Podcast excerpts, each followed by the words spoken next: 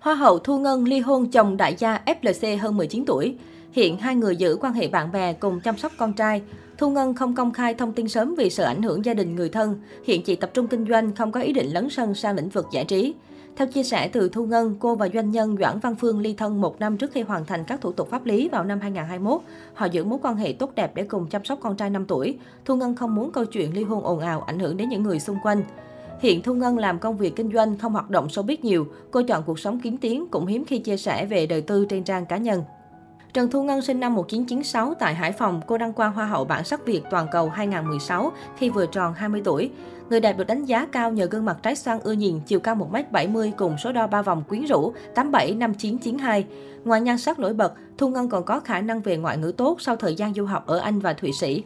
Vì vậy, cô được kỳ vọng sẽ tham gia chinh chiến ở đấu trường nhan sắc quốc tế. Tuy nhiên, sau khi đăng quang không lâu, người đẹp bất ngờ thông báo ly xe hoa với doanh nhân Doãn Văn Phương, hơn cô 19 tuổi. Chồng cũ nàng hậu sinh năm 1977 tại Thanh Hóa là cử nhân luật tại Đại học Luật Hà Nội, thạc sĩ quản trị kinh doanh tại Mỹ, từng nắm giữ vị trí tổng giám đốc tập đoàn FLC. Sau một thời gian tìm hiểu, cả hai tổ chức đám cưới hoành tráng vào giữa tháng 1 năm 2017. Trong đám cưới, cô dâu được đón bằng dàn siêu xe đắt đỏ gồm Rolls-Royce, Ferrari, Bentley, Maybach gây xôn xao dư luận. Trước đó, khi được hỏi về hôn lễ của Hoa hậu, gia đình cô cho hay mẫu bạn đời lý tưởng của Thu Ngân là người hiểu biết chững chạc. Vì thế, khi gặp được người tâm đầu ý hợp, cô đồng ý kết hôn lập tức. 9 tháng sau hôn lễ, Hoa hậu Thu Ngân sinh con trai đầu lòng cho chồng đại gia. Đến năm 2018, trong một sự kiện khi được hỏi về chuyện tình với ông xã đại gia, Hoa hậu Thu Ngân tiết lộ khi gặp cô tại cuộc thi, chồng có ấn tượng không tốt về cô khi nghe tin đồn người đẹp chảnh chọe. Dẫu vậy, sau thời gian tìm hiểu tiếp xúc, anh cảm nhận được sự thân thiện cởi mở của cô. Còn cô thấy đây là người đàn ông trưởng chạc, giúp đỡ mình rất nhiều trong quá trình làm việc nên nảy sinh tình cảm và chấp nhận lên xe hoa khi mới 21 tuổi. Cô khẳng định không lấy đại gia vì tiền và chia sẻ. Tôi thường hỏi anh ấy những chuyện liên quan đến bất động sản tài chính.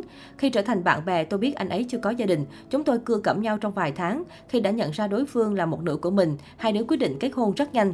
Sau khi kết hôn để xóa nhòa khoảng cách 19 tuổi giữa mình và chồng, Thu Ngân thừa nhận cố gắng khiến bản thân già đi, tìm hiểu sở thích của ông xã như chơi cây cảnh đồ cổ. Về phía doanh nhân Văn Phương, ông cũng cố gắng trẻ trung hơn, nghe những bản nhạc sôi động để hợp với vợ. Là hoa hậu hiếm hoi kết hôn khi đang trong thời gian đương nhiệm, hoa hậu Thu Ngân không lấn sâu vào showbiz và dành thời gian hoàn thành chương trình học và tập trung cho công việc kinh doanh.